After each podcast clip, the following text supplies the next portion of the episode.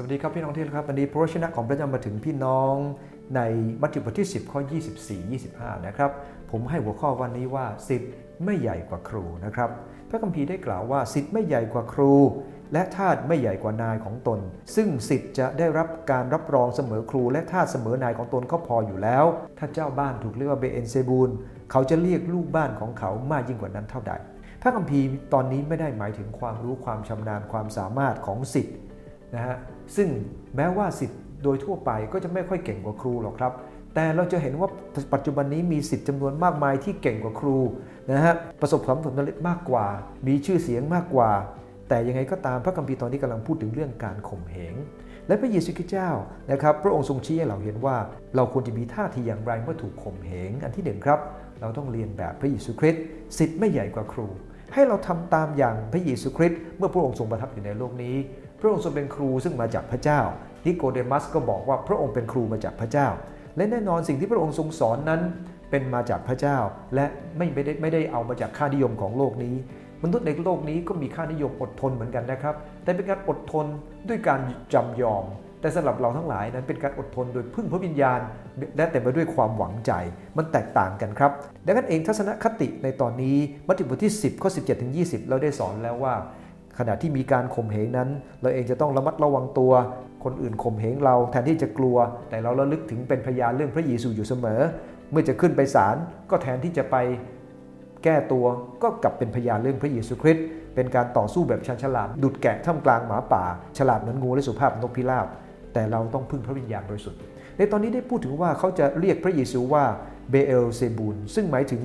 เป็นเจ้าแห่งแมลงวัน ดูถูกพระเยซูมากครับ เป็นคำหยาบคายที่ดูถูกพระเยซู และพระคัมภีร์กำลังบอกว่าเขาดูถูกเรา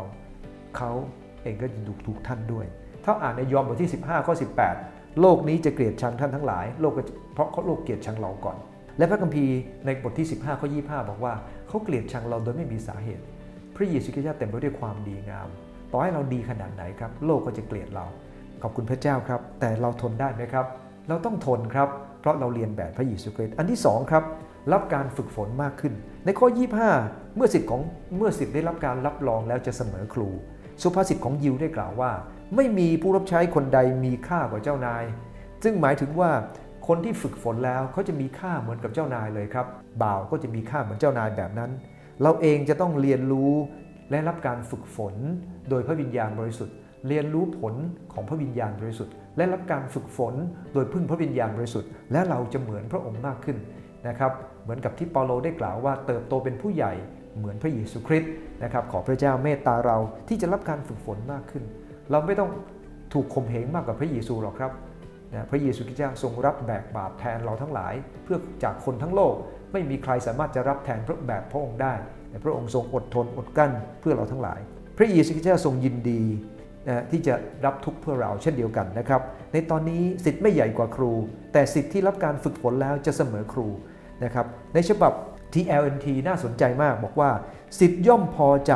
เมื่อมีส่วนร่วมกับครู และคนใช้ย่อมพอใจในการได้รับการส่วนทนทุกข์ร่วมกับนายของตนเขาแปลได้ดีนะครับดังนั้นเองสิ่งที่3นะครับคำว่าสิทธิ์ไม่ใหญ่กว่าครูนั้นชี้ให้เราเห็นว่า เราต้องยินดีร่วมทุกข์กับพระเยซูคริสต์ด้วยนะครับและแน่นอนว่า ในจุดนี้เมื่อเราเองติดตามพระเยซูคริสต์การที่เรายอมอดทนเพื่อพระองค์นั้น เป็นการยินดีร่วมทุกข์กับพระองค์ เปาโลได้บอกว่าข้าพเจ้ายินดีเป็นเครื่องบูชา ที่จะถูกเทถวายเพื่อพระเยซูคริสต์เจ้าดังนั้นเองนะครับท่านเปาโลเองถูกฝึกฝนจนเหมือนพระเยซูคริสต์เจ้า และท่านยินดีได้ส่วนทนทุกข์นะครับ แล้วบอกว่าสิ่งที่พระองค์ยังขาดนั้นขอรับทั้งหมดนะฮะ อยากอดทนมากขึ้นเพื่อพระเยซูคริสต์เปาโลเป็นแบบอย่างที่ยอดเยี่ยมกับเรานะครับ ขอบคุณพระเจ้า เราเองเหมือนกันครับ เราจะเรียนแบบพระเยซูคริสต์รับการฝึกฝนให้มากขึ้นโดยพระวิญญาณของพระเจ้า และ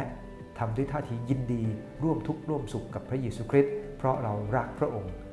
วันนี้นะครับคริสเตียนถ้าบอกว่ารักพระองค์ยังไม่ยอมอดทนเพื่อพระเยซูคริสต์ไม่อยากไปประกาศข่าวประเสริฐ ท่านรักพระองค์จริงหรือเปล่าครับ เพราะพระเยซูคริสต์เจ้าต้องการให้เราเข้าไปในโลกที่เต็มด้วยอันตรายเหมือนหมาป่า ให้เรามีสิทธิ์ที่รับการฝึกฝน